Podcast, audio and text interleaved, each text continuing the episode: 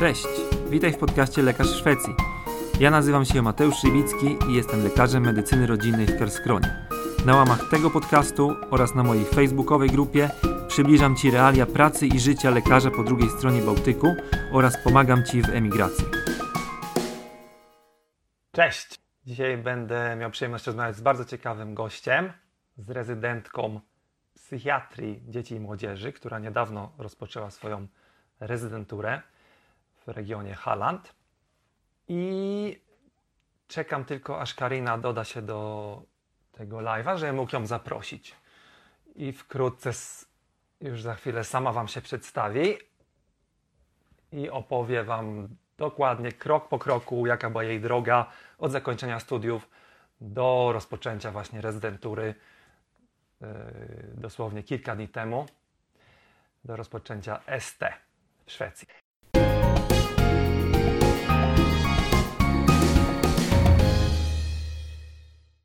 Także witam Cię serdecznie i zdążyłem tylko wspomnieć yy, krótko, ale chciałbym, żebyś się jakoś w trzech słowach nam przedstawiła. A, nazywam się Karina Huczyńska, skończyłam Kolegium Medikum w Bydgoszczy i od paru lat chciałam wyjechać do Szwecji. Teraz jestem na rezydenturze z psychiatrii dzieci i młodzieży w regionie Halland.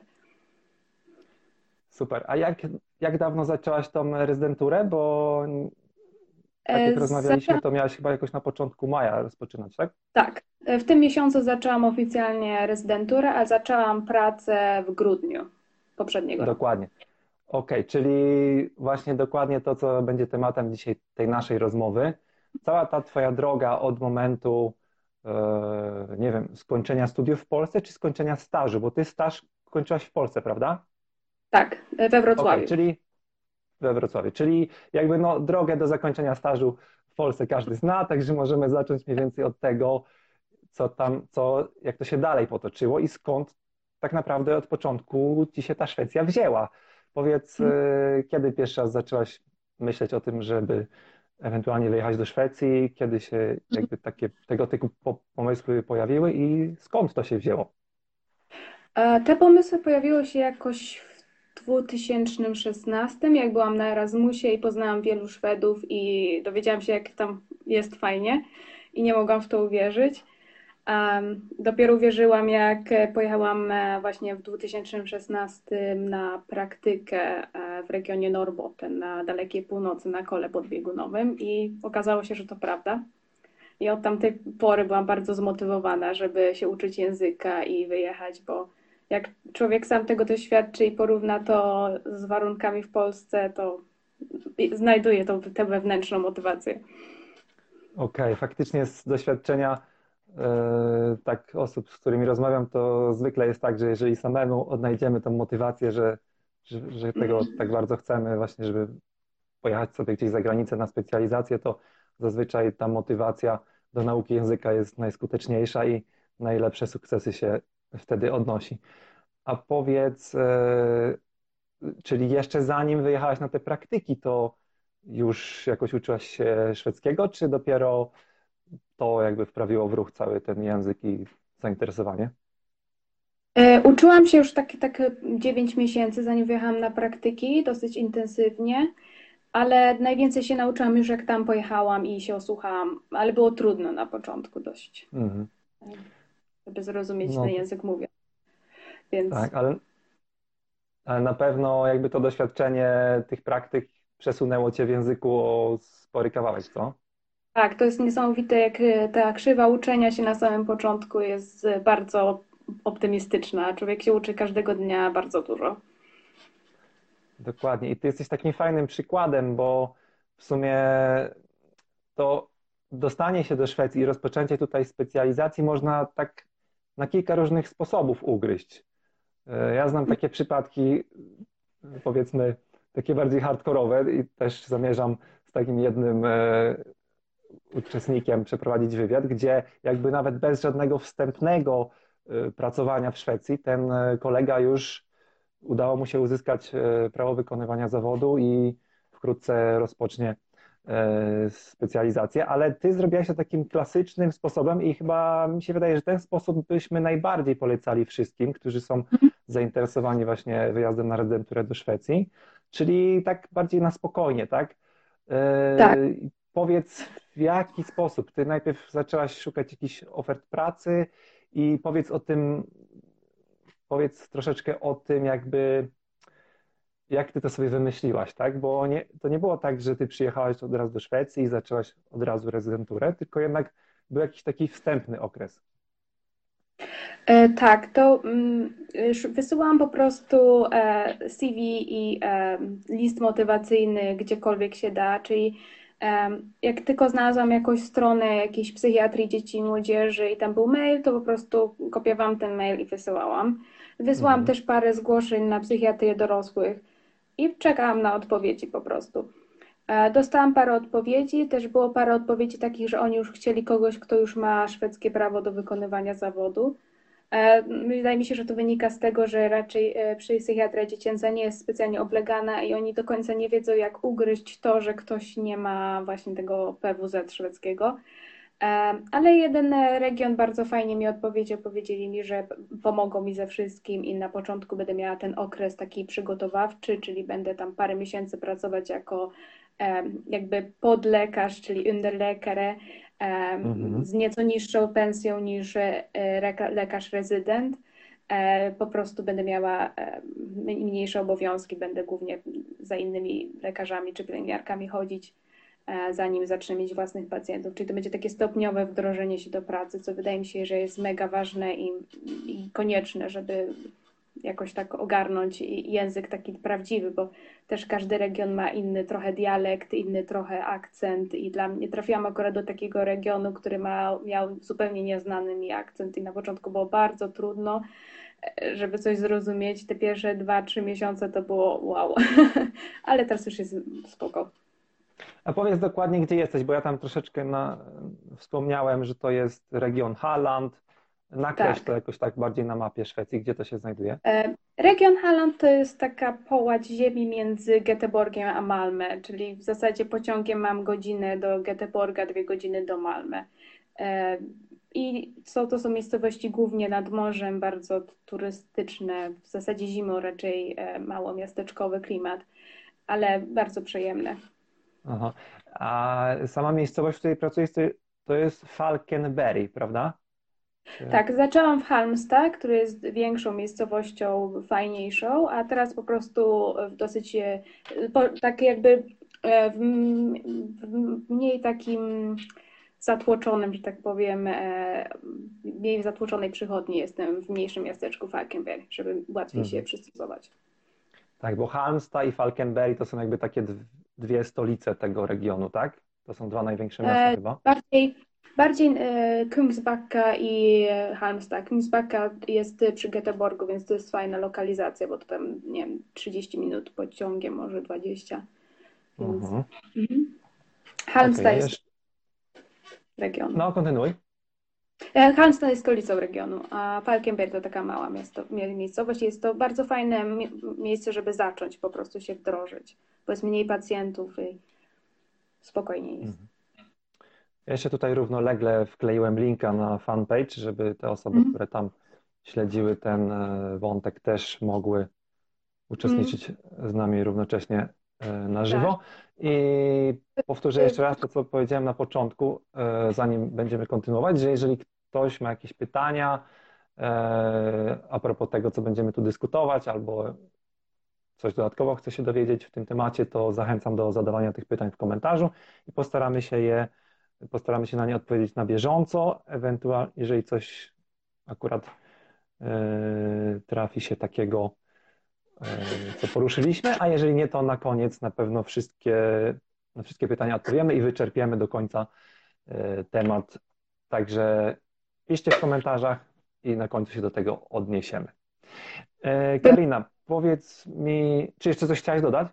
Chciałam dodać, że po prostu tutaj tak chciałam podkreślić to, że raczej moi pracodawcy są tacy skłonni mi ułatwić drogę i to nie jest tak, że mnie rzucają do tego, tej przychodni, gdzie jest najmniej lekarzy, jest najwięcej roboty, tylko właśnie starają się tak, żebym na spokojnie się wdrożyła w tę rezydenturę. Tak samo jest z dyżurami, ze wszystkim, że to wszystko jest tak naprawdę miło załatwione. Super. Miło słyszeć, że są tacy pracodawcy. I tak z tego, co słyszę, to nawet sporo jest. Jest to takie dość standardowe podejście w Szwecji, że raczej jeżeli już szukają e, tego rezydenta, no to i go do siebie przyjmą, no to bardzo im jednak zależy na tym, żeby wykształcić specjalistę, żeby taka osoba później została też u nich po specjalizacji, więc raczej tak się starają, pomagają, podpierają i tak dalej. E, troszeczkę wyprzedziliśmy, bo już nagle zaczęliśmy rozmawiać o, o tym Twoim zatrudnieniu, ale ja jeszcze chciałbym się na chwilę cofnąć i zapytać Ciebie, jak zaczęłaś wysyłać te maile, to w jakim Mm. punkcie Twojego rozwoju językowego byłaś? Na jakim mniej więcej byłaś poziomie językowym? Myślę, że to było takie B1. Okej, super. Fajnie, że to mówisz, bo wiele osób właśnie pyta, kiedy zacząć szukać tej pracy. Na pewno y, część gdzieś słyszała, że trzeba mieć poziom C1 i że zanim się osiągnie ten poziom, to pewnie nie, nawet nie ma co próbować, Mm. ale to nie jest właśnie prawda, bo zaraz tutaj jak dokładnie opiszemy, jaką Mm. drogą ty poszłaś i jaką warto właśnie drogą iść, to można już próbować swoich sił znacznie wcześniej. Tak jak mówisz, na poziomie B1, na pewno Bym- na B2 to już jest mega Tak. spoko. Bym nawet powiedziała, że jak ktoś ma poziom A2, to może spokojnie aplikować o różne e, prace typu podpielęgniarkę, czyli Undersköterska. To można już jako student po trzecim roku aplikować o te prace. Ja żałuję, że tego wcześniej nie robiłam, e, bo to są proste zadania, które można zrobić i uczy się języka człowiek na miejscu bardzo szybko. Przy okazji można sobie też trochę zarobić w wakacje. Tak, no. Dokładnie. Także, a powiedz mi, gdybyś faktycznie mogła się teraz cofnąć w czasie i jeszcze w czasie studiów, powiedzmy, aplikować o taką pracę, to jak byś zrobiła? Też byś wysyłała maile właśnie w taki sposób, jakoś na chybił trafił, jakbyś szukała tego? E, Wtedy są, wchodzi się takie, są strony z ogłoszeniami o pracę i tam e, są pełne zawsze ogłoszenia jako Undersköterska i można znaleźć, Mhm. więc To są na To- stronie regionów y, ogłoszenia, czy na jakimś tam ogólnym no tam, y, jak to się nazywa? Arbeitsvermedling, coś o, takiego. tam czy- w różnych, trzeba wpisać po prostu jako ten, ten, ten nazwę tego zawodu i, e, i się znajdzie. Tak samo w tym dzienniku lekarskim też są. W internecie pełno tego jest, zawsze wszędzie Mhm. szukają, szczególnie na wakacje. Okej, a teraz powracając znowu do e, Twojej Mhm. sytuacji właśnie na, e, Ty szukałaś konkretnie miejsca na Unterlekarę, prawda? E, e, jeszcze mogłam szukać jako lekar asystent i to jest, asystent, tak? ale no mi było obojętnie jako kto znajdę. Chciałam, pisałam po prostu, że zależy mi na tym, żeby zacząć pracę i podkręcić mój język na ten wymagany poziom C1 i wtedy zacząć ST e, już z myślą o tym, żeby to była tu wieloletnia współpraca, że Dokładnie, tak naprawdę niezależnie od tego, czy zaczniemy jako Unterlekarę, czy jako lekar asystent, tak naprawdę efekt będzie ten sam. Chodzi o to, żeby móc popracować powiedzmy miesiąc, dwa, może trzy, żeby pokazać się temu pracodawcy, że jesteśmy zmotywowani, że ogarniamy ten język na tym poziomie B1, może B2, troszeczkę podciągnąć ten język i po prostu otrzymać od tego pracodawcy pewien dokument, e, który da nam, otworzy nam dalsze możliwości do ubiegania się o Legitimation, czyli o to szwedzkie prawo wykonywania zawodu. Tak, y, przy czym też są niektóre ośrodki jak Uppsala, że tam y, wymagane jest, żeby pracować jako underlekar minimum pół roku, zanim w ogóle będą rozważać y, rezydenta. Mhm. No dokładnie, to się pewnie jakoś różni od ośrodka do ośrodka i dlatego dobrze jest uderzać rykoszetem do jak największej ilości miejsc, tak? Prawda? Pot- Potwierdzisz to chyba w Tak, sposób tak, właśnie. Do, do ilu mniej, mniej więcej miejsc napisałaś, zanim trafiłaś to, co w końcu Mm, ustrzeliłaś? Z 15, 15. może A- więcej. A jak to wyglądało statystycznie? Wszyscy się odezwali, czy raczej właśnie mało kto się Nie. odzywał? Tak może, hmm. Niektórzy z dużym y, opóźnieniem się odzywali, tak po miesiącu, coś takiego, ale tak mi się wydaje, że tak może 60% odpisało. Mhm. I jak te odpowiedzi brzmiały? Bo tam chyba wcześniej, jak rozmawialiśmy, to wspominałaś, że oni też tak do końca nie, nie zawsze jakby rozumieli ten tryb tej uznawalności języka za pomocą e, tego e, zaświadczenia o języku od pracodawcy, tylko może część oczekiwała, że ty już umiesz język na C1, a jeśli nie umiesz, to niestety, ale e, nie będziemy mogli tutaj dalej współpracować. Jak to było? E, Oni myśleli, że ja chyba oczekuję, że będą mi dawali jakieś lekcje i odpisywali mi, że oni nie mają teraz środków na takie lekcje. Gdzie skądinąć mi ktoś odpisał, że nie oczekują, żebym mówiła na poziomie C2, ale to było gdzieś pod O. Sztokholmem. To, To to nawet bardzo ciekawy przypadek. Ciekawe, czy, czy może Gdzie- nawet niektórzy Szwedzi nie mówią na poziomie C2. E, Tutaj tacy przyjezdni Szwedzi. Tak, i oni chyba ba bardziej pro problematyczne, bo albo mi się wydaje, że też więcej niż tych 15 miałam, bo niektóre takie oficjalne ogłoszenia zgłaszałam się, tak to, to dużo tego było.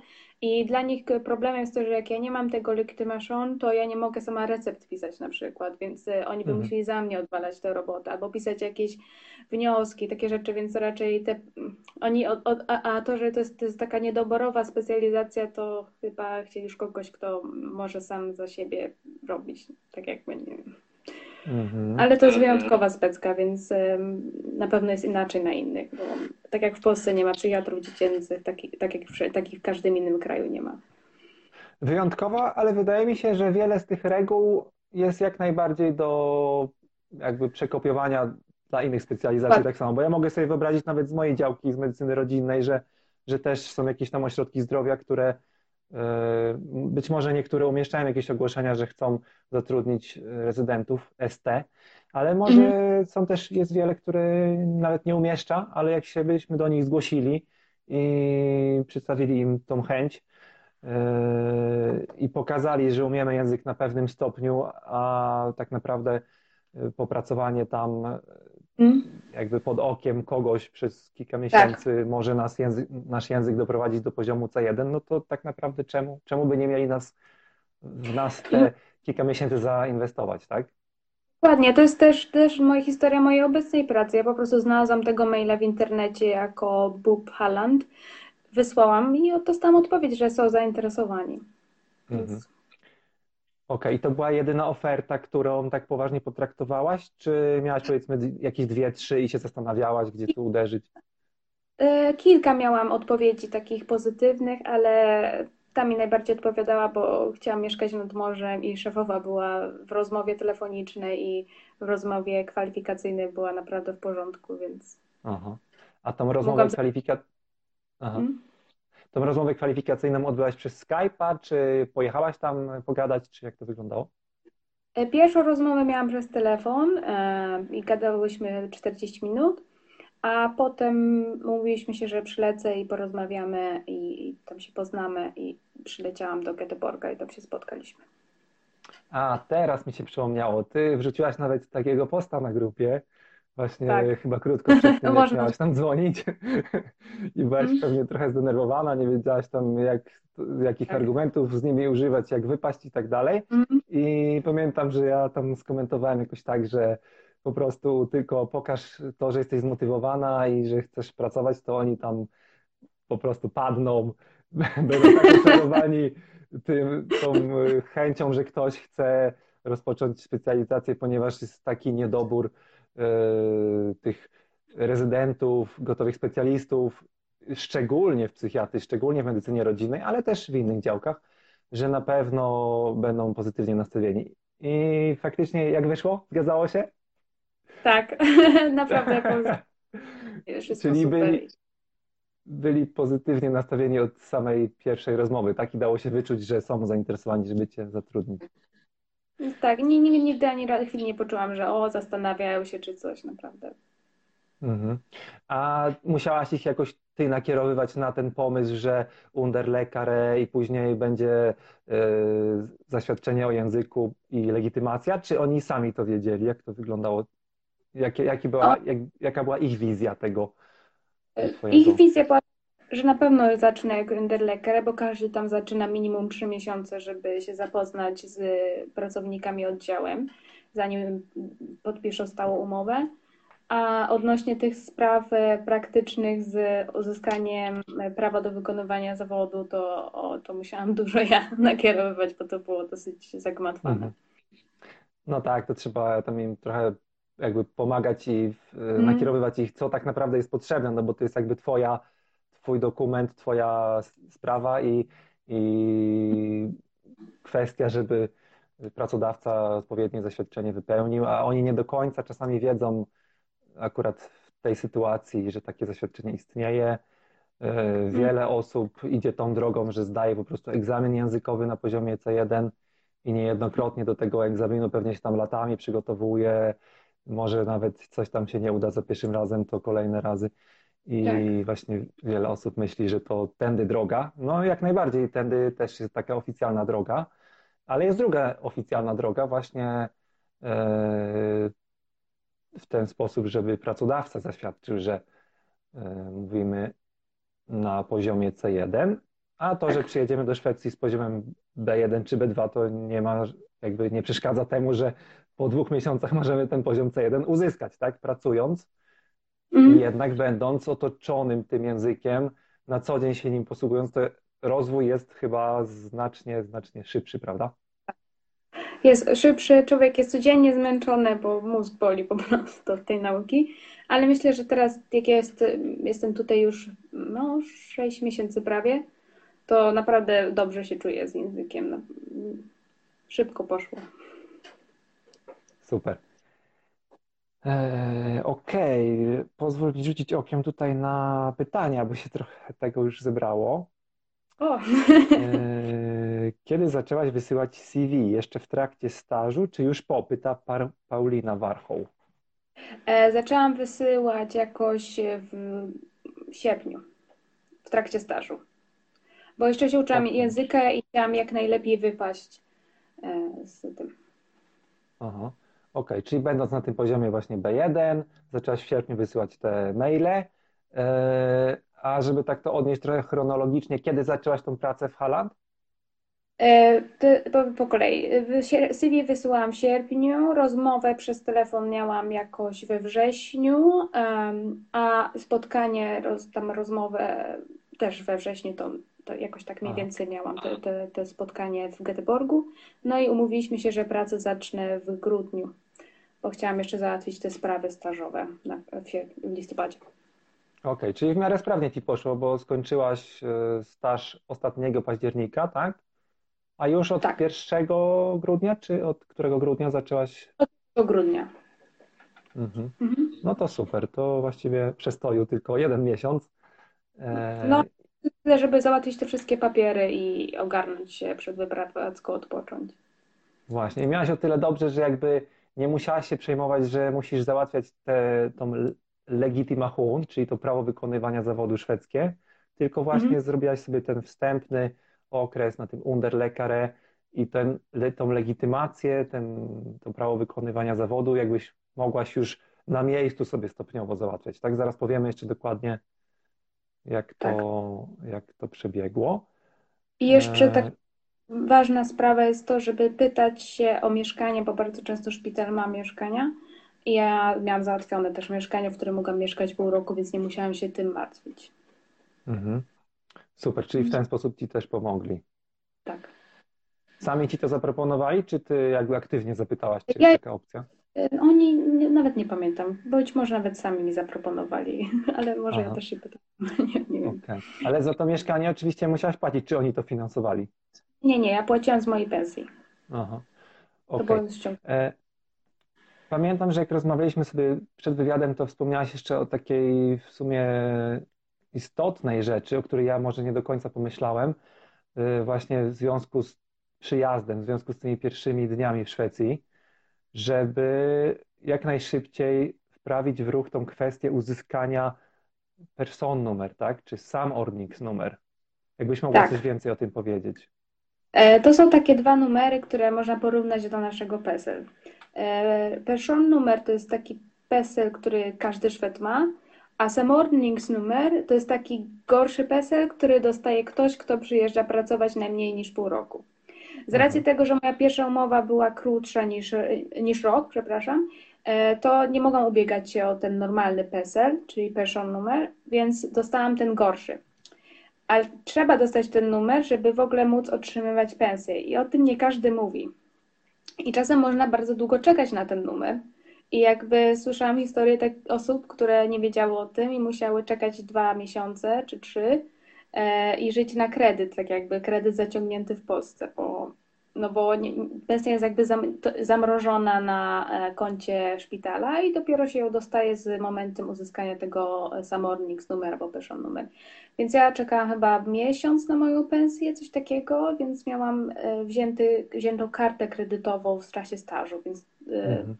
to jest coś, o czym warto pomyśleć, zanim się. No tak, bo żeby otrzymać pierwszą pensję, trzeba mieć konto w banku, a żeby mieć konto w banku, to trzeba mieć jakiśkolwiek numer identyfikacyjny w tym kraju. Także warto pomyśleć jakby o złożeniu już, e, ubieganiu się o ten numer, jak tylko coś ustalimy już z naszym pracodawcą i jak tylko dostaniemy jakąś umowę wstępną, już niezależnie czy to będzie na ST, czy to będzie na e, Unterlekarę, czy na lekar asystent, Musi być jakakolwiek umowa, więc nawet tak na przykład ja, jak ja podpisałam umowę w y, październiku, a zaczęłam pracę w grudniu, to mogłam polecieć już w październiku tylko po to, żeby złożyć ten wniosek i mieć już to załatwione z głowy.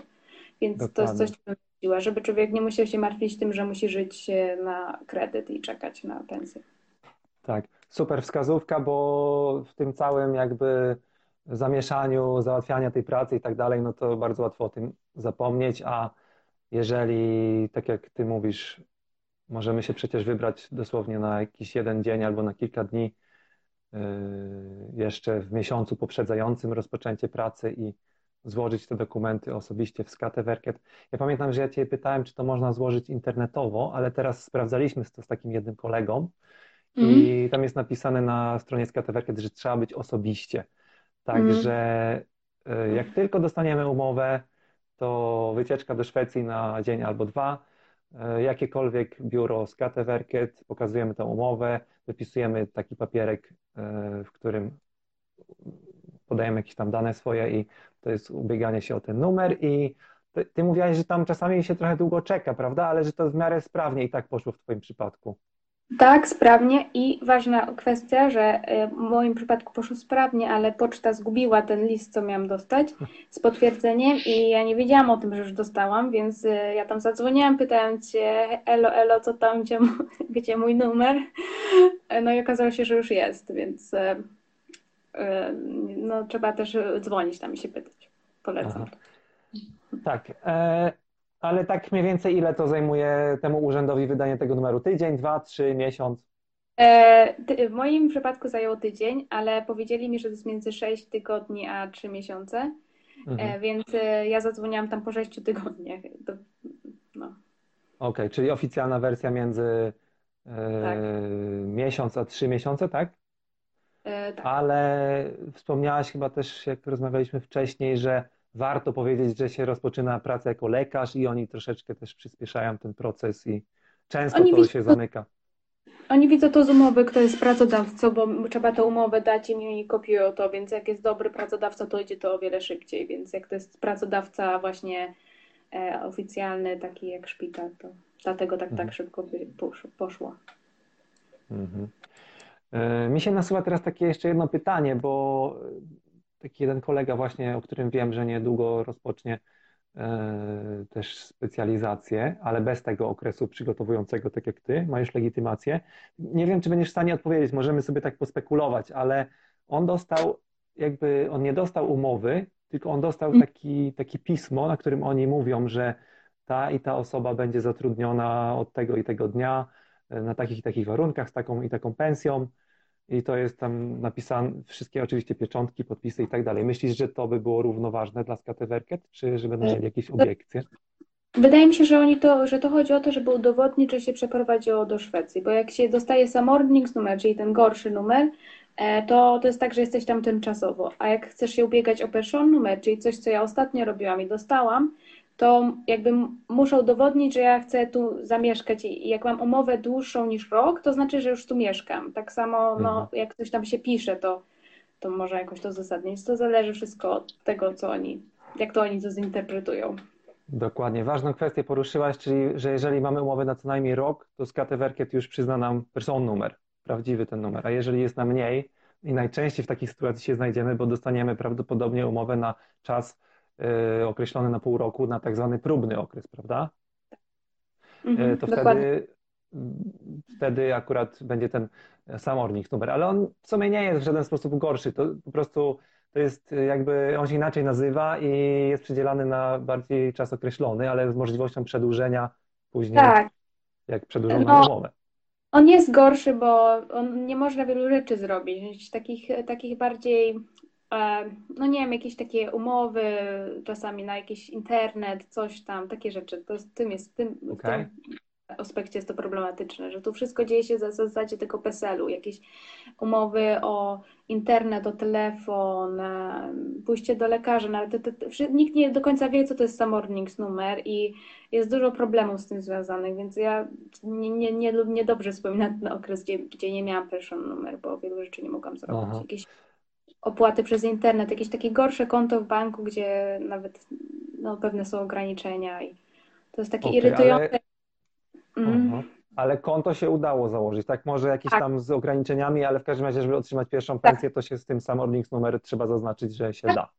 Mhm, też wszystko załatwiłam, przy czym e, tutaj też kolejna bardzo ważna rada, żebyście mieli ważny paszport, bo nie wszystko da radę załatwić z samym dowodem osobistym polskim. E, wiele osób tego nie uznaje, e, gdzie na przykład te różne banki są w Szwecji e, i w wielu bankach mi odmówili założenia konta, bo nie miałam ważnego paszportu, bo mi wygasł. Mhm. miałam dowód, więc musiałam pójść do Swedbank i tam, tam, tam mi załatwili. No ale Teraz mam, chcę załatwić jakieś inne papiery i nie mam paszportu i nie można, więc to, to jest ważne, żeby to mieć. Okej. Eee, Czy w każdym banku założymy konto z tym sam Ornix numer, czy któreś banki kręcą nosem? E, W każdym, o ile ma się paszport. Okej, super. E, Chciałem tylko jeszcze wtrącić tutaj e, komentarz jednego z uczestników live'a. Dobrze wiedzieć, że nie tylko nasza poczta gubi ważne listy. To powiedział Jakub Łatka. Pozdrawiamy. E, Jest jeszcze jedno pytanie a propos tego, co, to znaczy jest więcej pytań, ale akurat a propos tego, co tutaj poruszyliśmy, E, albo nawet w sumie twierdzenie. Ktoś tutaj, e, Agnieszka e, Radziewięńska mówi o swojej sytuacji. Ja dzięki temu, że miałam obietnicę zatrudnienia po okresie próbnym, dostałam od razu normalny person numer. I ty chyba też mi trochę o tym wspominałaś, że ty próbowałaś swojego pracodawcę też naprowadzić na to, żeby jakoś tam po kilku tygodniach czy po kilku miesiącach pracy, żeby dali ci jakąś dłuższą umowę, prawda? Tak, to potem miałam taką jakąś przedłużoną umowę. Po prostu po trzech miesiącach poprosiłam, żeby napisali mi inną umowę, że mogę już ubiegać się ten person numer, I, ale ona była już wtedy dłużej niż na rok, bo już nie mogłam wytrzymać bez tego person numer. Tak, także są możliwe wszystkie konstelacje i jeżeli jesteśmy w dobrych stosunkach z naszym pracodawcą, to oni pomogą nam, żeby to jakoś tam się dało, dało żyć. Tak, szwedzka e, biurokracja jest dość toporna, ale e, w przeciwieństwie do naszej topornej biurokracji jest dużo rzeczy, które można dogadać. Więc o ile naprawdę ma się tak znajomych albo sojuszników w pracy, to wiele rzeczy można załatwić z urzędem. Też mam takie doświadczenie, także, także Mm. faktycznie, nawet jeżeli zaraz tutaj będziemy mówić o legitymachun, e, albo dopiero, dopiero jak będziemy o tym mówić, to, to nawiążę do tego, że po prostu pracodawca może też jakoś tam zadzwonić i poprosić o przyspieszenie. Nie zawsze oni tego wysłuchają, ale przynajmniej jest jakiś tam impuls, żeby, żeby coś tam szybciej się zadziało. E, Spoglądam tutaj jeszcze na pytania. Jest pytanie o e, rozmowę, e, te kwalifikacyjne rozmowy. E, Aleksandra Dudzińska e, z mojego roku koleżanka, pozdrawiam, pyta, jak wyglądała Twoja pierwsza rozmowa przez telefon, o co pytał pracodawca? A py- pytał mnie, dlaczego chcę tę pracę, e, dlaczego akurat psychiatria, dlaczego akurat Szwecja. To miało taki charakter bardziej takiego poznania mnie jako osoby, i jakie mam motywacje, jakie mam plany i e, trochę takie bardzo luźne i takie i więcej też ona opowiadała, jak wygląda tam praca, tak żeby mi zapoznać mnie z regionem, jakie są miasta, jakie, jak wyglądają dyżury i tak dalej, więc rozmowa była taka na luzie, nie ma co się stresować. To jest fajne, ja to mogę potwierdzić, bo y, samo słowo rozmowa kwalifikacyjna może tak poważnie brzmieć, ale ja z mojego własnego doświadczenia i też z osób, z którymi innymi rozmawiałem, wiem, że w Szwecji rozmowa kwalifikacyjna to jest bardziej takie coś, że oni ci tłumaczą, jakie będziesz mieć warunki pracy, ewentualnie Mm, są ciekawi jakichś takich podstaw w stylu, dlaczego akurat tutaj, albo co, mm, co cię tutaj łączy ze Szwecją, mm, dlaczego zaczęłaś się uczyć tego języka, e, ewentualnie właśnie dlaczego ta dana dziedzina. E, Raczej to służy takiemu pokazaniu ich zaplecza, ich strony, co oni mogą zaoferować, dogadaniu się tak wzajemnie, jakie są oczekiwania obu mhm. stron i nikt, nikt nie przepytuje z jakichś tam teorii, e, ani Nie, praktyki, ani nie sprawdza jakichś tam e, dziesięciu zapisów w CV, jakie to już psychiatryczne doświadczenie posiadasz i tak dalej. Zgadzasz się? tak, Czy coś kłamie? to, to Y, Tak, dokładnie jest, a poza tym to się człowiek zajmuje głównie psychiatrią i ja, ja nawet nie mam EKG u siebie, chociaż y, jak potrzebuję, to wysyłam do przychodni, więc tak naprawdę jedyne co to osłuchuje serce i mierzy ciśnienie, jak chcę włączyć jakieś leki. Czyli ta rozmowa kwalifikacyjna nie, nie była w żaden sposób bolesna, bardziej Nie, nie, nie, informacyjna. nie, nie, nikt mnie tego nie sprawdza, bo wiedzą, że od tego jest tutaj tak, każda specjalizacja ma swoje funkcje. Super, dobra. E, to teraz jesteśmy w momencie tego, że już zaczęłaś na początku grudnia e, ten Unterleker Wikariat, czyli to zastępstwo w postaci Unterlekare. Mogę zapytać, jaką e, zaproponowali Ci pensję na, na tej pozycji? Moja pensja na brutto to jest, to było 30 tysięcy koron, czyli to jest średnia krajowa w Szwecji. Mhm. E, Można Super. sobie znaleźć stronę i obliczyć, ile to jest po podatkach. I to jest tyle, że starczyło mi na wszystko, przy czym też na jakąś wycieczkę. Byłam sobie w lutym na tydzień, na parę dni w Londynie, więc Super, bo wiele osób też pyta, e, jakby prze, przekalkowując swoje doświadczenie z Polski, czy to jest wolontariat, czy, czy w ogóle cokolwiek tam dostaniemy z tego, ale y, ja od razu zdementuję, zanim jeszcze ty to rozwiniesz, że w ogóle w Szwecji nie istnieje coś takiego jak wolontariat i mam nadzieję, że nigdy nie będzie istniało, bo to by na pewno bardzo zepsuło rynek y, nasz lekarski. E, Także y, to jest normalna pensja, nawet jeżeli pracujemy na jakimś tam najniższym stanowisku, y, lekar, asystent, czy nawet, tak jak Ty wcześniej wspomniałaś, to undersköterska, czyli jakiś tam tak. pielęgniarz, czy salow, salowy, salowa, to zawsze otrzymujemy pensję i to jest y, bardzo często bardzo w porządku pensja. Tak, to jest bardzo w porządku. Te- Teraz do, na specjalizację wiadomo jest wyższa, a już jako lekarz specjalista to jest bardzo wysoka. To o to Cię jeszcze za chwilę zapytam na specjalizacji, a teraz kontynuujemy dalej, czyli jesteś na tym właśnie Underlekare od początku grudnia. E, powiedz, jak dalej przebiegał ten Twój rozwój językowy, jak już przyjechałaś na miejsce i w którym, jak to dalej się potoczyło, bo w którymś tam momencie zaczęłaś e, e, już załatwiać te sprawy w kierunku Legitimation, czyli prawa wykonywania zawodu, tak? E, tak, e, też e, tak zaczęłyśmy z moją szefową o to zabiegać jakoś w marcu, kwietniu, coś takiego. E, trochę ja sama też nalegałam, żeby to szybciej zrobić, bo bałam się, że nie zdążę przed wprowadzeniem tego BT, ale udało się. No i kwietniu wysłaliśmy i pod koniec kwietnia dostałam, dostałam już odpowiedź. Mhm. Okej, e, i do, e, do ubiegania się o to prawo wykonywania zawodu szwedzkie, powiedz mi, jakie tam tak z grubsza dokumenty są potrzebne i wspomnij o tym właśnie zaświadczeniu o języku, jak to tam najłatwiej, najlepiej Tak. rozwiązać. Tam na stronie tego Social Citizen jest lista tych dokumentów, ale jednego dokumentu nie ma wpisanego, mianowicie zaświadczenie o wyniku z leku. Czyli poza tym tam dyplomem, poza jakimś tam nie wiem, certyfikatami tymi z izb lekarskim o nienagannym prowadzeniu się i tak dalej, e, to trzeba mieć e, też certyfikat z danego leku i e, wszystko musi być przetłumaczone na angielski albo szwedzki. Tak, i do tego trzeba mieć ten e, zaświadczenie o e, języku na poziomie C1 i to może być albo w postaci tego testu TISUS, który tam się odbywa w Sztokholmie, e, albo twój pracodawca pisze ci zaświadczenie i on nie musi być lingwistą czy kimś, on po prostu pisze, że według niego na podstawie mm, twojej pracy i tych, i tych obowiązków masz poziom C1. Przy czym mój pracodawca nie napisał konkretnie, że mam C1, napisał, że mam wysoki poziom języka, więc odpisali mi, że to nie świadczy o tym, że mam C1 i mi, wysłali mi link e, z, tymi, z opisem, e, na czym polega C1, to my stwierdziliśmy, że dobra, to po prostu skopiujemy ten link z wymaganiami C1, no i no, do- dokleiliśmy ten link w tym, w tym papierze, no i już przeszło. Bardzo dobrze, kreatywnie. Jestem też za takimi rozwiązaniami. E, I też dodam trochę od siebie, bo znam oprócz ciebie, znam jeszcze dwie albo trzy osoby, które też w ostatnich miesiącach wysyłały tym trybem, e, ubiegały się o legitymację i wysyłały właśnie też, podłączały pod to e, zaświadczenie od pracodawcy o języku.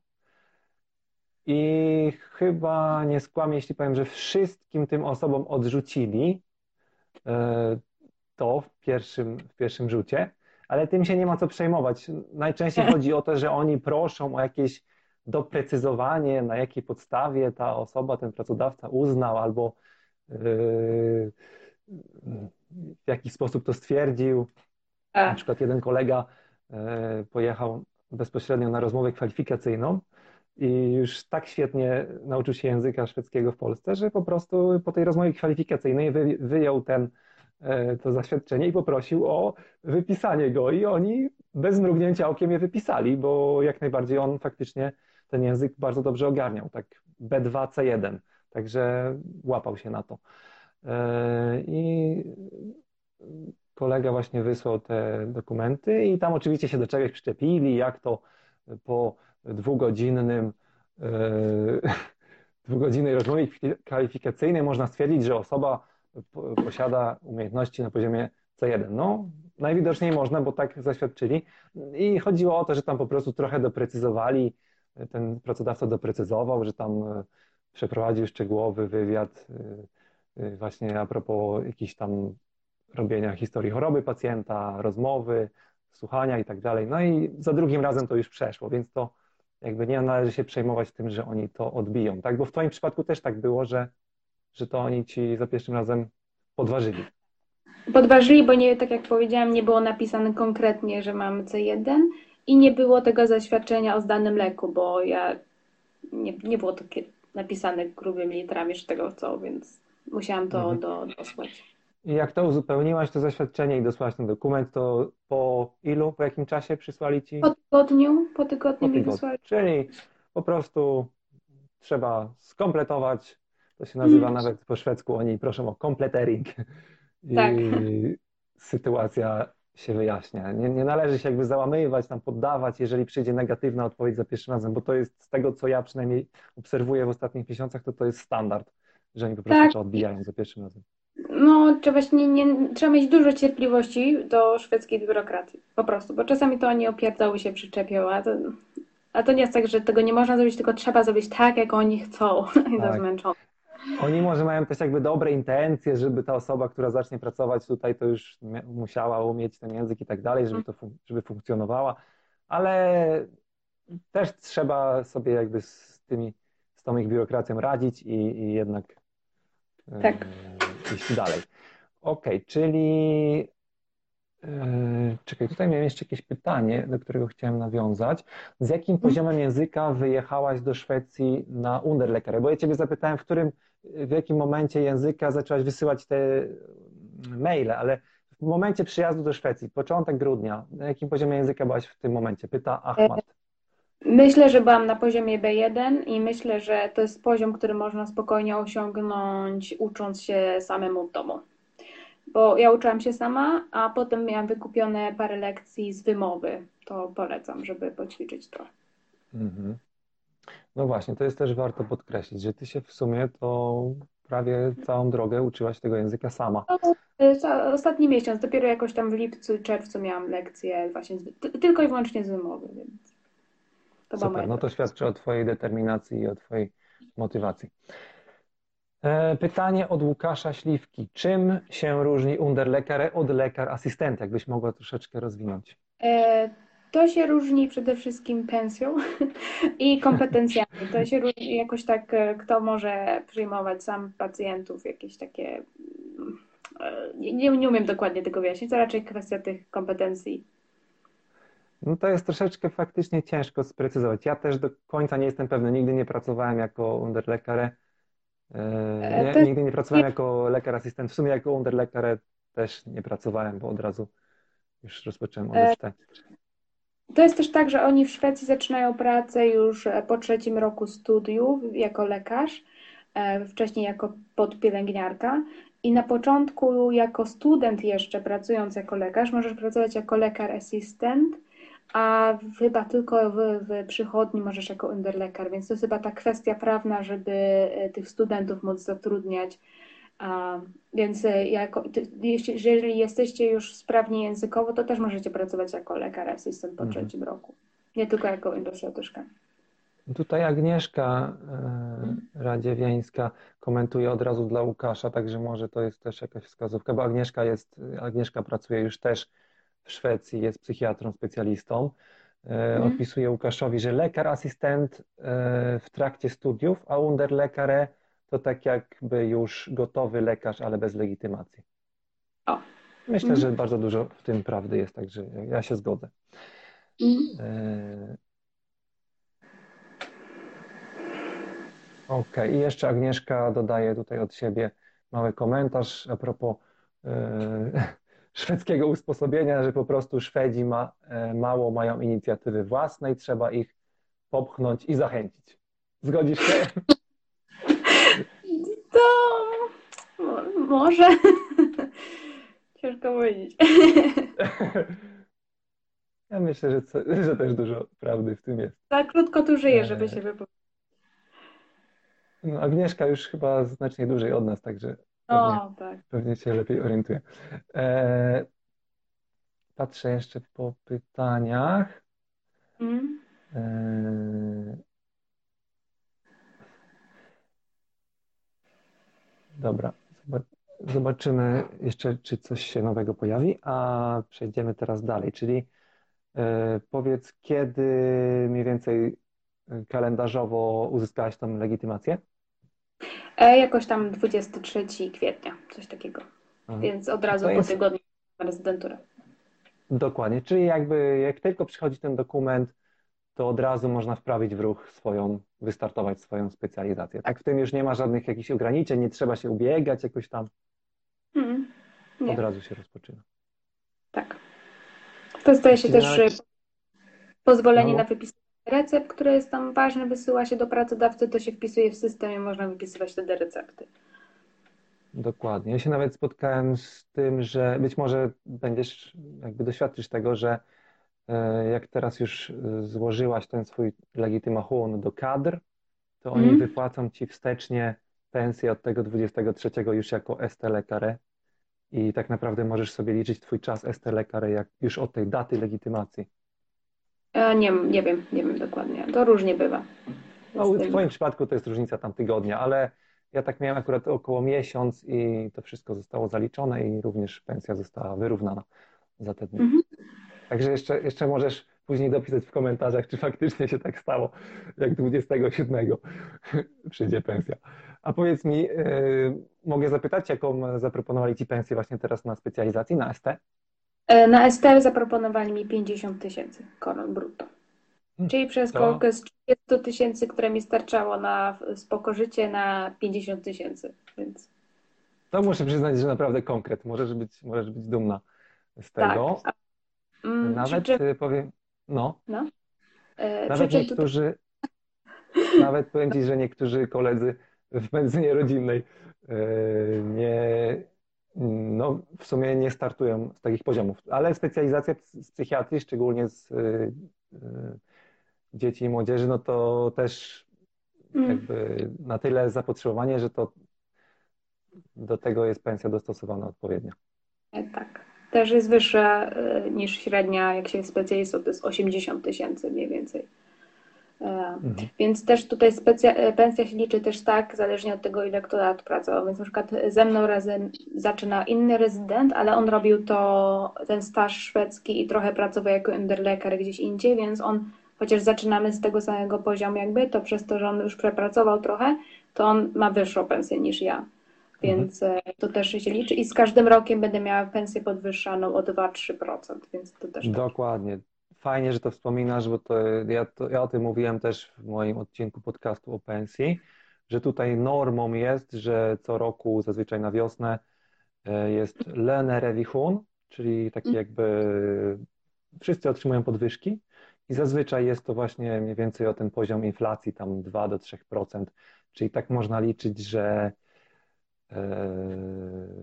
tysiąc koron około chyba tak ja bym to liczył, że co roku mniej więcej tak podwyższają. Plus, minus, to może być 700, to może być 1200, 1500, ale średnio, średnio 1000 koron. Powiedz mi, specjalizacja trwa 5 lat? tak. Mhm. Dobra, tutaj jeszcze widziałem jakieś pytanie.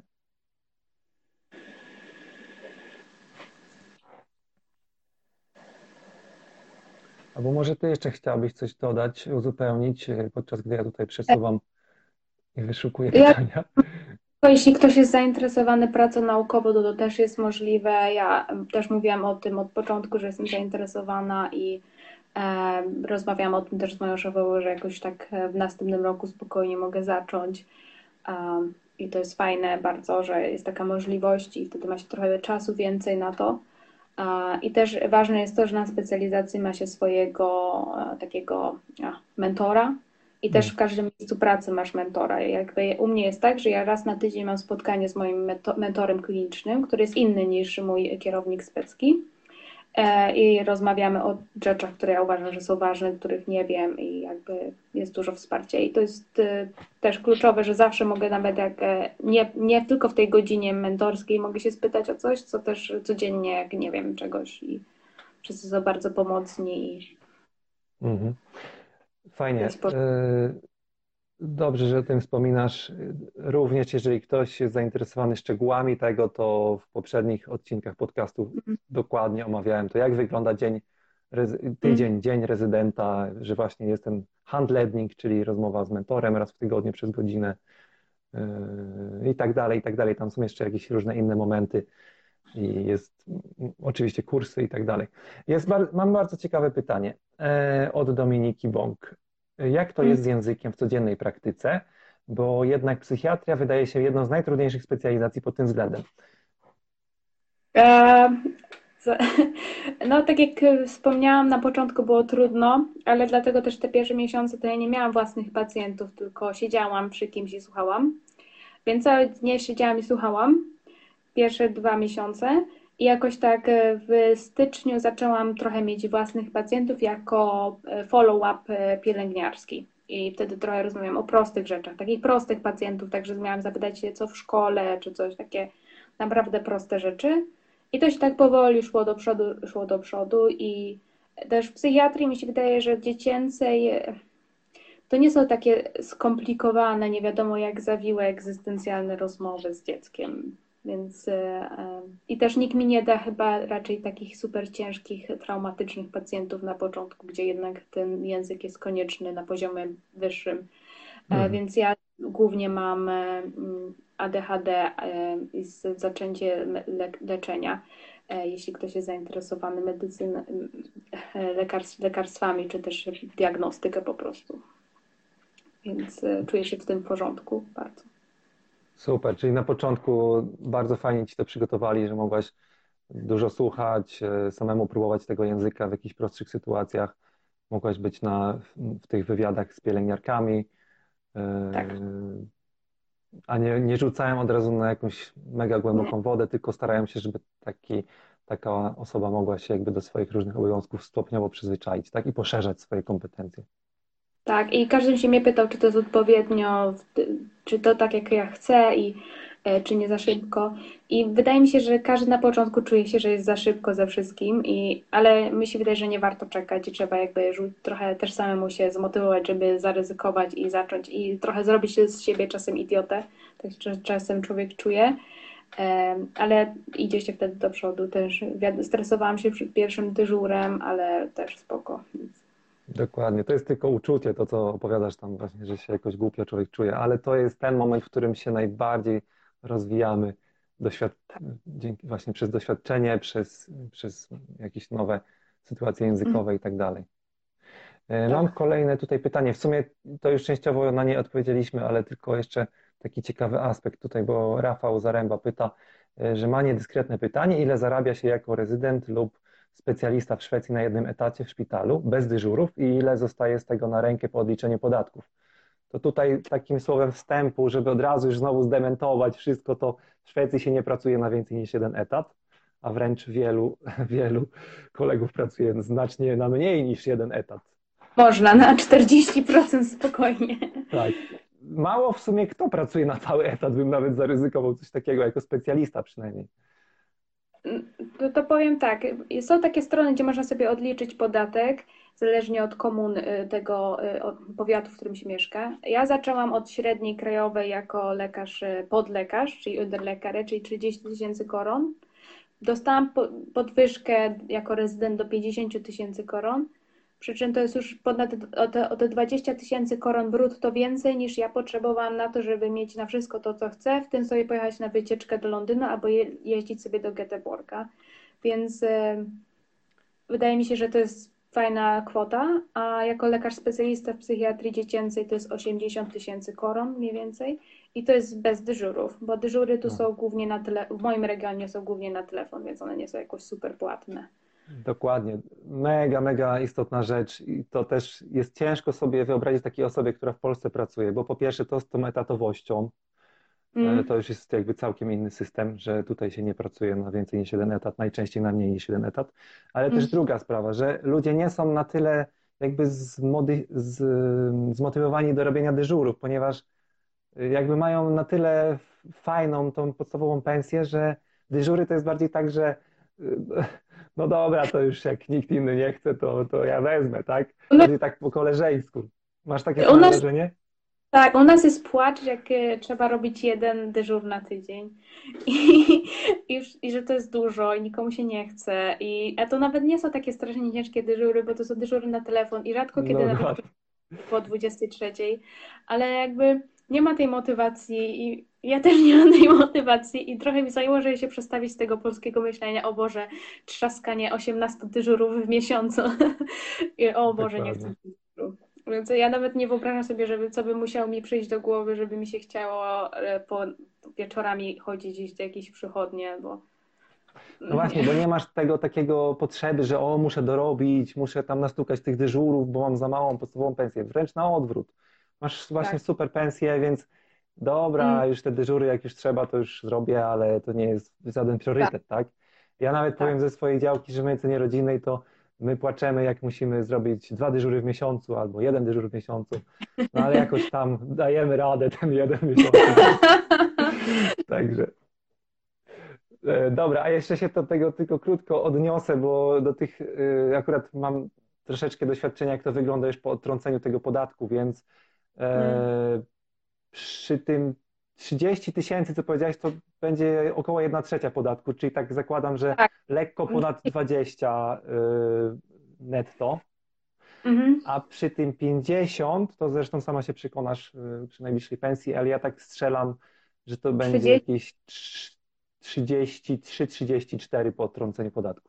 No, tak jak patrzyłam gdzieś tam w tym moim systemie, to mniej więcej 30 wychodziło, ale nie jestem w 100% pewna tak oni czasami troszeczkę więcej tego podatku odejmują pracodawca, żeby po prostu ewentualnie był zwrot, a żeby nie było w drugą stronę, żebyś musiała pod koniec roku dopłacić. Więc tak naprawdę sumarycznie, jak to sobie pod koniec roku y, policzysz, to, to tak to mniej więcej wyjdzie. E, Okej, to chyba się już odnieśliśmy do etatowości, dyżurów i pensji. E, Agnieszka pisze, że jest w Szwecji 12 lat, także faktycznie Mm. możemy jej ufać, jeśli chodzi o to e, z tymi Szwedami. Agnieszka, y, skoro ty już masz taki długi staż, to ja z tobą też będę chciał na pewno przeprowadzić wywiad, także się szykuj. Ty jesteś w psychiatrii dorosłych, także tutaj coś pewnie dodasz tam też, uzupełnisz. E, Kolejne pytanie, Jakub Łatka. E, To ja zapytam, czy wiesz może, jak wygląda sytuacja z innymi specjalizacjami w Twoim regionie? Kiedyś rozmawiałem o tym z Mateuszem, a jestem konkretnie ciekaw laryngologii w tamtych okolicach, jeśli masz rozeznanie. Niestety nie mam. Nie. Okej, to Jakub odezwij się do mnie, to zobaczymy, co tam e, może, może znajdę Ci coś bliżej Karlskrowy, gdzie, gdzie tutaj działam. E, Jak ciężko się załapać? No to pewnie e, zależnie od sytuacji, w co się trafi, właśnie w jakie miejsce, czy potrzebują i tak dalej. E, Pytanie od Aleksandry, mojej żony w sumie. E, Po tej specjalizacji możesz przyjmować tylko dzieci i młodzież, czy możesz też pracować z dorosłymi? E, Nie wiem do końca, jak to jest, ale em, wiem, że mogę, jakbym chciała możemy, my, my możemy się na przykład dogadywać z psychiatrą dorosłych, że możemy robić wspólne dyżury. Tak samo oni biorą od nas agresywnych chłopaków powyżej 15 roku życia. Dorosła psychiatra bierze od nas, e, że, więc to też jest fajne, że nie, nie ten, ale mo, można robić podwójną speckę w 3 lata. Ale nie jestem pewna, czy na własną rękę mogę też dorosłych przyjmować. Jakbym chciała prywatny Mhm. gabinet mieć. Okej, Agnieszka znowu komentuje, że to są dwie oddzielne specki. Tak, no tak, to Skoro są dwie Agnieszka jest w, Ale, e, dorosłych, to ale na przykład u nauczyć. nas e, pracuje jeden lekarz na wynajęcie jako, y, to jest lekarz specjalista y, psychiatrii dorosłej, więc przypuszczam, że to też zależy od tego, jak ja bym się dogadała, jakbym chciała pracować na dorosłej psychiatrii, ale, ale nie chciałabym. Dokładnie, na pewno to jest związane z tym, jak bardzo są przyciśnięci, jak bardzo potrzebują kadry i tak dalej, więc jakby można, podejrzewam, to nagiąć, jeżeli ktoś by bardzo chciał e, Mm. jakoś tam krzyżowo pracować, będąc na Tak. Specjalizacji z dzieci i młodzieży, pracować jako dla dorosłych i na odwrót. Mm. E, Rafał Zaręba pyta, jak wygląda dzień pracy, ile jest przyjęć na oddział, konsultacji na izbie przyjęć albo w poradni, ilu lekarzy na ilu chorych? Okej, dobra. E, Ja, ja byłam tylko trzy miesiące na oddziale. Jest tam jeden du- lekarz, e, który ma, jest tam sześciu pacjentów, pełno pielęgniarek, e, sześć łóżek jest tylko. Nie zawsze jest sześciu pacjentów położonych. Przy czym jest też tam lekarz e, specjalista, inny lekarz specjalista, który tam jeden zajmuje się jakimiś psychozami, więc tam głównie jest e, anoreksja, jak już, i nie, nie ma takich strasznie ciężkich rzeczy, mam wrażenie. A, a em, ja teraz pracuję w przychodni i em, mam dwójkę pacjentów czasami dziennie, czasami maks czterech, bo jest Mhm. dużo dzwonienia i papierów też, bo psychiatria dziecięca to trochę mieszanka psychiatrii i pracy wychowawcy trochę, więc em, to tak wygląda. Okej. Trochę się tych pytań nazbierało, zobaczymy. Musimy przyspieszyć trochę tempo. Czy polecasz, Natalia Szejko pyta, czy polecasz jakiś kurs online do samodzielnej nauki, czy jakiś podręcznik? E, Polecam zacząć od Duolingo, e, zrobić cały kurs, powtórzyć go sobie, ogarnąć. Polecam szukać e, takie coś, co się nazywa SFI na YouTubie. To są szwedzki dla obcokrajowców, dla uchodźców i to jest dla wszystkich ludzi, którzy przyjeżdżają. I jest pełno lekcji no właśnie na YouTubie. Generalnie szwedzki ma bardzo dużo materiałów na YouTubie. E, I polecam też podręcznik polski z gramatyki, który się nazywa Troll. I to jest jedyny podręcznik, z jakiego korzystałam. A tak to wszystko online, online, online, online. Mhm. Wszystko znaleźć. O tym podręczniku też słyszałem. Nie korzystałem z żadnych z tych materiałów, których wspomniałeś, bo ja się uczyłem języka szwedzkiego u z 15-16 lat temu, E, ale faktycznie teraz jest znacznie szersza dostępność do tych materiałów, więc jeżeli ktoś Tak. tylko ma motywację w sobie, to materiały to nie jest problem, uwierzcie mi. Tak, Nie, nie, nie No. trzeba się oszukiwać, ale no YouTube jest pełny tego, ksią książek jest na pewno w księgarniach, w necie do znalezienia mnóstwo. mhm. I Storytel. Można wykupić Storytel e, po szwedzku. tam się płaci, nie wiem ile będzie, 70 zł i macie te wszystkie książki po szwedzku. Ja tego słuchałam i zaczynam od książek, które doskonale znam, na przykład Harry Potter. I, i słuchałam po prostu e, i domyślałam się o co chodzi i się osłuchiwałam z językiem i to było mega pomocne w osłuchaniu się. Mhm. Ola Kredkowska jeszcze dodaje, że jeśli chodzi o naukę języka, to bardzo fajna jest apka Babel. Kojarzysz? Mm. Nie, okej. Eee, Kamila eee, Świat pyta, jestem specjalistą psychiatrii dorosłych i zastanawiam się nad wyjazdem. Czy mogłabym prosić o rady i podpowiedzi? Na razie nie znam niestety języka. No to E, ja najpierw, jak ja bym mógł tylko zacząć mm, y, podstawę, no to najlepszą radą, jaką możesz uzyskać na sam początek, to jest oczywiście zacząć z językiem i, i inwestować przede wszystkim w to. A dalej, Karina, co należy dalej robić? Co należy dalej robić? Jeśli znasz dobrze angielski, e, to ja bym napisała po angielsku maila e, do różnych miejsc i zapytać się, co, czy mogą ci jakoś pomóc ewentualnie coś naprowadzić. I jak są zdesperowani, to będą woleć zapłacić trochę za twój kurs języka, niż płacić e, nie wiadomo ile pieniędzy dla lekarza, czyli tego lekarza na wynajęcie. Nie wiem, czy kiedyś mówiłeś to o tym w podcaście? Kto to jest? Mówiłem, wiesz, ta, y, tak, tak, wspominałem przynajmniej o pensjach i o możliwości w ten sposób A, pracowania. Natomiast chciałbym się odnieść też jeszcze do tego, bo bardzo dużo osób mnie pyta właśnie, jak to jest z tym angielskim, czy można zacząć z angielskim. Ja bym był trochę ostrożny, bo jednak y, też słyszę taki feedback od osób, które piszą po angielsku, że albo im w ogóle ci pracodawcy nie odpowiadają na te maile totalnie, albo piszą, że sorry, ale no, po angielsku to się nie da i tak dalej. Więc no jasne, próbować można, ale ale szczerze mówiąc, szanse to e, tak ciężko to widzę. Tylko ja bym bardziej myślałam pod kątem tego, czy oni byliby zainteresowani na przykład wzięciem kogoś, kto będzie miał A2 poziom na przykład. Jeśli oni ci powiedzą, ok, dociągniesz do poziomu A2, weźmiemy cię i zapłacimy trochę za tę lekcję, bo to im tak wyjdzie taniej niż ten lekarz na wynajęcie. Więc ja bym raczej tak się- pod tym kątem. tu się zgodzę absolutnie, że jeżeli, Kamila, jeżeli już troszeczkę poznasz język, to twoje szanse wzrastają diametralnie. Natomiast tak jak piszesz na chwilę obecną, nie znam na razie języka w ogóle, no to no niestety, ale to też w podcaście konkretnie o języku mówię, bo to jest mega, mega częste pytanie i samym angielskim się niestety nie da. Yy, Czy w programie szkolenia z psychiatrii w Szwecji masz szkolenie z psychoterapii?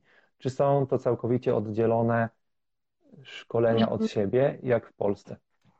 E, Mam e, i w ogóle to jest tak fajnie, że e, ono chyba trwa dwa lata, jako tam poziom pierwszy, można też potem dorobić poziom drugi. I on jest tam na przykład w poniedziałki i to jest jako liczone jako mój dzień pracy, więc sobie tam jeżdżę, jak zacznę, to będę tam sobie jeździć na zajęcia i potem przez dwa lata każdy poniedziałek jako to moja praca będzie. Super.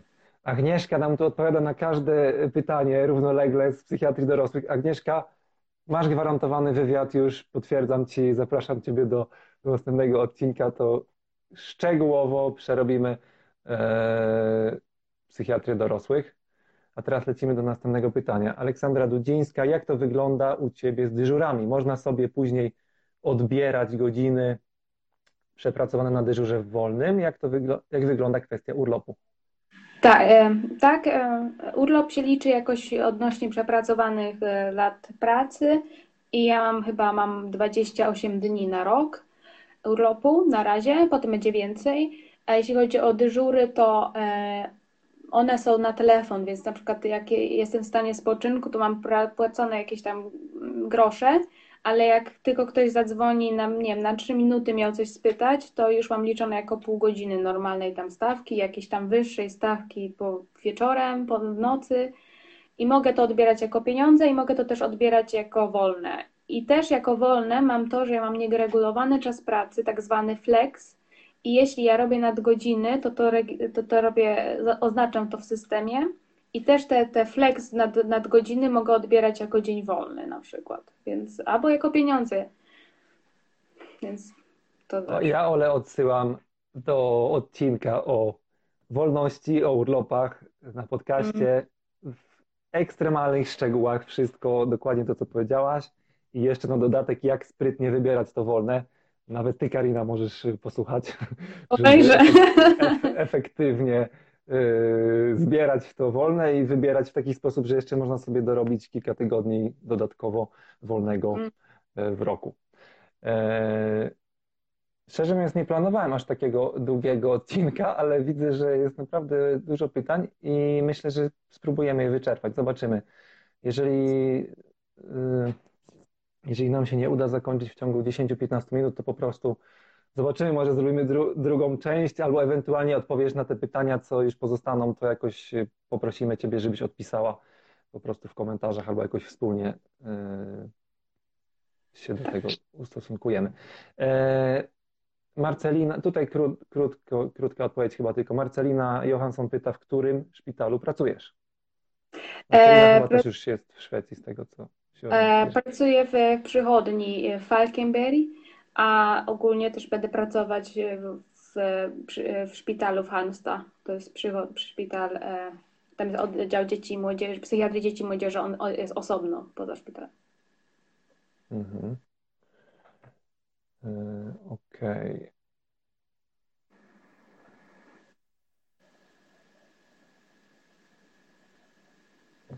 Tutaj Aleksandra jeszcze komentuje chyba poprzedniego pytania. E, Wiem, wiem, po prostu AT w moim regionie i ja na randningu na psychiatrii przyjmują i dzieci, i dorosłych na dyżurach Mhm. na paka. No. Mogłabyś Więc- się jakoś od, do tego odnieść? Czyli na, na paka, tak? To jest e, e, oddział ratunkowy psychiatryczny, powiedzmy. To przyjmujesz, Ja, pracujesz na, pracujesz E, na ja- tym paka i przyjmujesz nie, ja dzieci i młodzież? E, Ja, jak mam dyżur, to jakbym miała zrobić to jakieś takie na ostro badanie, to tam jadę, ale, ale jeszcze nie miałam. Miałam na razie luźne dyżury, tylko jakieś telefony z zapytaniami, więc nie miałam jeszcze ni- żadnego ostrego przypadku. Mhm. Czyli dorosłych jakby nie, nie, nie E, oceniałaś psychiatrycznie. dyskusja, żebyśmy podzielili się z, dorosły, z psychiatrami dorosłymi i żebyśmy mieli z nimi wspólne dyżury, ale moi lekarze z pracy nie chcą tego robić, bo to są cięższe dyżury, więc e, wydaje mi się, że to kwestia miejsca pracy, jak się dogadają. Ale Mhm. u mnie nie zanosi się na to, żeby, żeby chcieli obsługiwać też dorosłych. Okej, docieramy powoli do końca. Widzę końcówkę już pytań, więc y, jest szansa, że skończymy. Y, Okej. Aleksandra Dudzińska pyta, y, jeśli mogłabyś jeszcze powiedzieć, ile dyżurów to norma w cudzysłowie? Na psychiatrii dzieci i młodzieży norma to jeden dyżur w tygodniu. E, Jeśli chodzi o inne specki, no to tak jak Mateusz powiedział, to on robi dwa albo jeden dyżur w miesiącu. Ale u nas jest deficyt lekarzy, u nas jest deficyt rezydentów i dlatego też tak. Więc Mhm. e, Dokładnie. Zdarzają mi się miesiące, w których nie mam żadnego dyżuru, dodam tylko. Nawet czasami dłużej. Okej, i Paweł z Ładych pyta, jak się w ogóle czujesz i odnajdujesz w Szwecji? E, Czuję się super. Na początku było ciężko, bo ja wyjechałam sama ogólnie, bez nikogo, nie mając w tym regionie w całym żadnych przyjaciół. E, I to było wyzwanie, bo ta męcząca biurokracja i męczenie się z tym samemu to było ciężko. Miałam takie chwile załamania i złości, że czemu nie pojechałam do Irlandii, byłoby łatwiej. Ale e, nie żałuję zupełnie, bo i warunki pracy, i pensja, i atmosfera w pracy jest tego warte, i samo miejsce, gdzie żyję, mi się podoba. Szwecja ma swoje wyzwania, jeśli chodzi, bo to jest raczej zamknięty naród. E, Ci Szwedzi, którzy sobie mieszkają za granicą, których ja poznałam na English Division, to, to są zupełnie inni ludzie. Oni się zupełnie inaczej zachowują poza Szwecją, a w Szwecji. Więc to jest wyzwanie, jeśli ktoś jest ekstrawertykiem. Ja jestem introwertyczką, lubię siedzieć w domu, więc to też jest inaczej. E, Więc na to bym, to bym radziła, żeby mieć na to na, na uwadze, jak się wyjeżdża samemu, że na, te początki są ciężkie i ciężko jest znaleźć znajomych e, no, na początku. A tak to jest super. Ja kocham ten kraj, nie, nie wracam. Jest Na to, jest na to jeden, jeden lek, e, to co mówisz, że ciężko znaleźć właśnie na początku znajomych wśród Szwedów. Warto znaleźć znajomych Polaków, Tak. którzy No. pracują już tam gdzieś obok e, czy na jakichś innych oddziałach. Na przykład ja nawet sam mam doświadczenie, że wśród specjalizantów z rodzinnej jest też e, jeden polski kolega, a w szpitalu pracuje kilku następnych, nawet też w podobnym wieku, więc bardzo szybko, albo nawet z innych jakichś narodowości, które są troszeczkę bardziej otwarte niż Szwedzi, Mhm. typu Bałkany, typu Hiszpania, typu Ameryka Południowa, bardzo znacznie łatwiej nawiązać z nimi kontakty. Także w zależności od tego, co kto lubi. Też poza tym, jak się język poprawia i człowiek zaczyna być zabawny w obcym języku i fajny, to też łatwiej jest nawiązać kontakty, więc trzeba mieć cierpliwość i to, to bym radziła po prostu. Okej, to ostatnie pytanie, takie już na zakończenie. Ola Kretkowska pyta, jak byście poradzili spinać się z językiem, żeby zacząć e, od razu na ST w tym roku, dopóki jeszcze można, czy może wziąć to na spokojniej, iść nowym trybem, najpierw na BT i potem ST? Co byś powiedziała?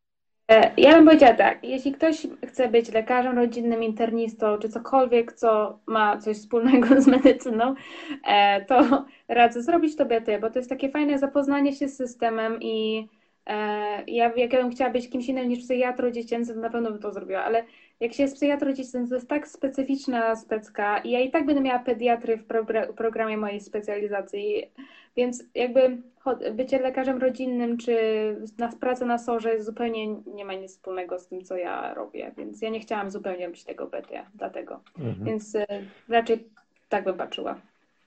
Tak, ja bym powiedział, Ola, tak, że jeżeli już startujesz właśnie z językiem, albo już wcześniej wystartowałaś i już masz jakiś poziom, to staraj się jeszcze iść według tego starego systemu. No bo zawsze to, co już jest znane, to w czym mamy już doświadczenie, chociażby, żeby coś tutaj Ci poradzić w takiej formie tych wywiadów, czy tak jak ja opowiadam na e, podcaście, to to już jednak jest przegryzione, już jest zebrana jakaś tam pula doświadczeń, więc jeżeli masz możliwość, to ciśnij do końca roku z językiem, wyrabiaj sobie legitymację i startuj według starego systemu ST. Jeżeli nie zdążysz, trudno. Będziemy zbierali nowe informacje, nowe doświadczenia od osób, które już zaczęły BT.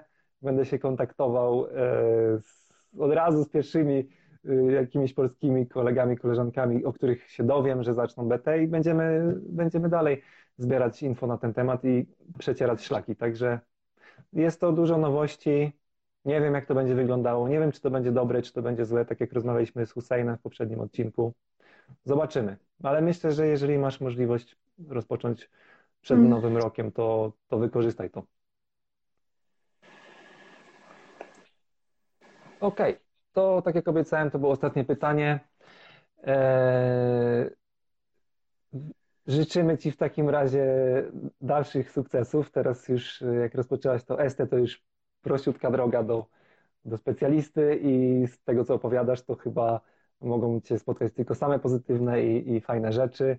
Wygląda Tak. na to, że masz bardzo fajne tam miejsce na specjalizację, fajne, fajne możliwości rozwoju i tak też z Twojej opowieści brzmi jakbyś, że jesteś bardzo zadowolona. Także kontynuuj, e, zdobywaj doświadczenie i pozostanę z Tobą w kontakcie. Jeżeli coś tam, jakiś ciekawy aspekt jeszcze e, odnajdziesz, to, to być może jeszcze kiedyś sobie porozmawiamy. E, Ja od siebie dodam, że jak ktoś jest zainteresowany psychiatrią dzieci i młodzieży i miałby jakieś pytania, to zapraszam do kontaktu. Pewnie. A ja zachęcam, żeby zadawać pytania w komentarzach nadal, żebyśmy jednak mogli odpowiedzieć zarówno Karina, ale też ja mogę coś tam skomentować i wtedy będą wszyscy mogli po prostu widzieć odpowiedź na to pytanie. E, Taki jakby mały plusik w porównaniu z tym, jeżeli ktoś się bezpośrednio z Tobą skontaktuje, no to wtedy sam się tylko dla siebie dowie. I też pewnie nie, jest, nie będziesz w stanie ogarnąć setki pytań, tak? Yy, żeby każdemu tam doradzić, więc, yy, więc zachęcam do pytania po prostu w komentarzach. Super, to dziękuję Ci serdecznie. Też. Życz, życzę samych sukcesów i Dzięki za wszystkiego dobrego.